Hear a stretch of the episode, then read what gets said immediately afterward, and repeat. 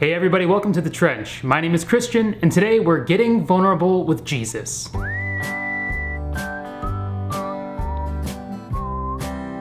Last week, when we talked about having a relationship with God, we touched very briefly on the idea of vulnerability. Vulnerability is one of the most important parts of any deep relationship, but unfortunately, it's something that often makes us really uncomfortable, and even more unfortunately, it's something that we don't really understand. In our tell all culture, in a world of Facebook oversharing and live tweeting, we may think that being vulnerable is just about laying it all out there, and so we mistake harsh truth telling for honest vulnerability. But before we can understand how to be vulnerable in our lives and in our relationships, we need to understand what vulnerability actually is, why it's terrifying, and why it's essential for relationships. And to do so, there's no better place to look than at the person and particularly at the passion of Jesus Christ. Let's Christology!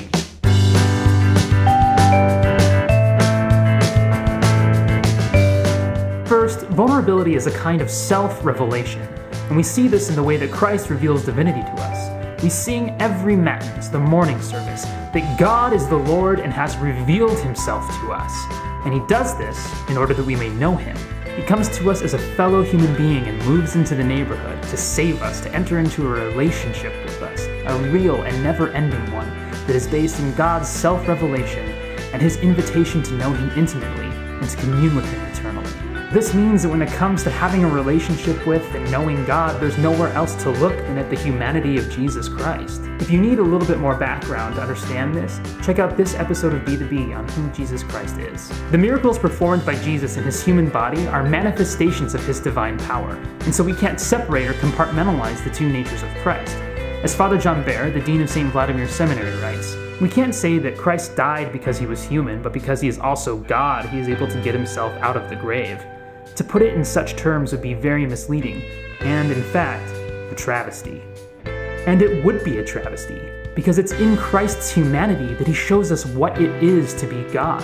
The human touch of Jesus is the divine touch of the Son of God. It is as the God man that Christ healed the sick, dined with sinners, fed thousands of hungry people, lived a life completely for the sake of others, and went to the cross. And this is the next point about vulnerability. It's self revelation with the risk of rejection.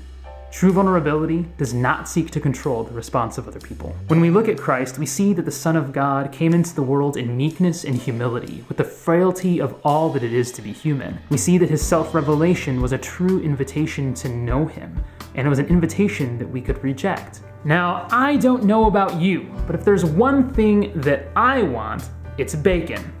All the bacon. And if there's another thing that I want, it's for people to like me. And often I find myself pretending to be somebody else so that they won't reject me. What? You're a vegan? Me too, sometimes. What? I totally don't like Pokemon either. What? You like Miley Cyrus? I totally know songs by her. All of this, however, is born out of my very insecure need to avoid rejection even if that means the only way to do that is to lie about who I am and to create a false connection with somebody. But with Christ, we see that he takes the ultimate risk, that he shows us who he really is, even if that means being rejected and ultimately put to death. As Father Meletios Weber writes, God takes risks. The incarnation of Jesus was perhaps the greatest risk ever taken. God shows his true greatness when he shows his ability to be weak, to condescend, to get down to us on our level, is the way God makes himself open to us. And by doing so, he makes himself vulnerable. This vulnerability leads Christ directly to the point where we are free to accept him or reject him. Christ didn't try to control people's response to him then, and he doesn't do that now. Christ didn't lie to us. He didn't change himself to avoid being rejected. No, Christ shows us who God really is. And by willingly enduring death and rising again, Christ transformed us. In Jesus, in the crucified Christ, we see God vulnerable, exposed. But this shows that vulnerability is not weakness, it is strength, it is power, it is love, it is truth, and it is truth that sets us free. As Father John Behr writes, by his most human action, an action which expresses all the weakness and impotence of our created nature, Christ shows himself to be God. The profundity of this puts one at a loss for words. In the cross, we see that true love is born out of true vulnerability, and true love is humble enough to be rejected, to be crucified, to be killed. But we also see that true love and true vulnerability dies with arms wide open, as if Christ continues to say yes to us, even as we say no to him. So, is vulnerability scary? Yes, because it looks like the cross. But we need to go through the cross to get to the resurrection, and we need to go through vulnerability, through the risk of being rejected, if we hope to reach the sort of relationships and communion that come from being fully known and fully accepted. If Christ had showed us anything but himself, or if he had controlled our response to him, then our relationship with him wouldn't be one born in freedom or in love. Our response to him would have been coerced because we would have been convinced to love him. But Christ doesn't want to convince us. He wants our free response. He wants us to see and love him for who he really is, just as he sees and loves us for who we really are. In his humanity, Christ shows us the truth about who God is and invites us to know God face to face.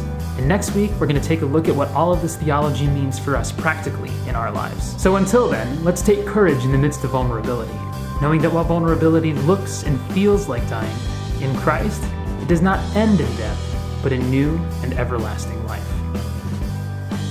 So join the fight, live orthodoxy, remember to like and subscribe, and join the rest of us inside the trench.